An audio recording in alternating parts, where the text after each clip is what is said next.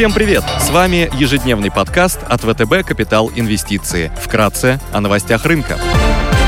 Глобальные рынки сегодня торгуются в положительной зоне. Фьючерсы на S&P 500 в плюсе, плюс 0,3%. Евростокс 50 плюс 0,3%. Японский Никей плюс 0,3%. Индекс развивающихся рынков плюс 0,4%. Бренд закрепилась у отметки в 75 долларов за баррель. Унция золота котируется на уровне 1775 долларов. На глобальном облигационном рынке без существенных существенных изменений.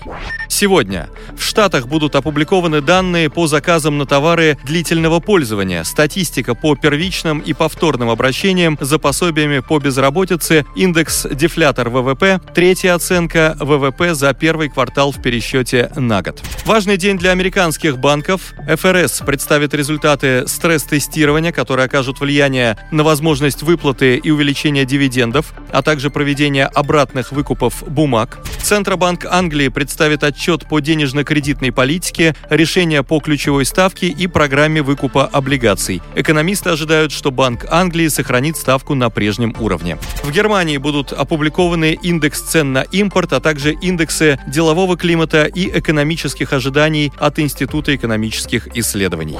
Корпоративные новости. Сегодня представят финансовую отчетность FedEx Corporation, Nike, Carnival, Darden Restaurants и GTT Communications.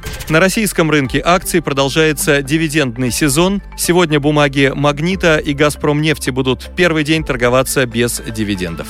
Идеи дня. За последний месяц котировки четвертого по объемам добычи в мире производителя меди Freeport Макморан скорректировались более чем на 20% на фоне ужесточения риторики ФРС, сокращения импорта меди со стороны Китая и его планов по продаже 20 тысяч тонн меди из своих стратегических резервов. Это предоставило инвесторам хорошую точку для входа. Рост цен на медь в долгосрочной перспективе будет обеспечиваться усилением спроса со стороны двух самых быстро растущих отраслей – электрокаров и зеленой энергетики. Согласно консенсус-прогнозу, потенциал роста акций на горизонте 12 месяцев превышает 18%. Во вторник капитализация Microsoft преодолела отметку в 2 триллиона долларов. Компания стала второй самой дорогой в мире после Apple. Краткосрочной перспективе, на волне общего позитива и по итогам сегодняшней презентации обновленной операционной системы Windows 11, акции Microsoft могут показать положительную динамику. Бумага может вырасти более чем на 12% согласно консенсус-прогнозу аналитиков. На российском рынке продолжаем позитивно смотреть на акции «Магнита», вторую по величине продуктовую сеть в стране. Дивидендная доходность бумаг является самой высокой в отрасли, более 8%. По итогам прошлого года ритейлер существенно улучшил плотность продаж, повысил операционную эффективность бизнеса и снизил долговую нагрузку. Компания агрессивно наращивает долю на рынке и активно развивает e-commerce. На горизонте года потенциал роста может быть порядка 20%. На фоне волатильности в перуанских активах, связанной с прошедшими президентскими выборами в стране, интересно выглядят облигации перуанской государственной нефтегазовой компании Petroleus del Peru. Прошедшие по бумагам страны распродажи, на наш взгляд, чрезмерны, они будут восстанавливать в цене.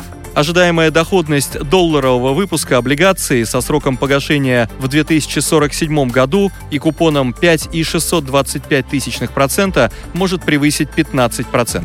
Сегодня также пройдет сбор заявок на рублевые 5, 7 и 10-летние государственные облигации Казахстана. Ожидаемая доходность по ним 7,5%, 7,8%, 8,1% соответственно. Спасибо, что слушали нас. До встречи в то же время завтра. Напоминаем, что все вышесказанное не является индивидуальной инвестиционной рекомендацией.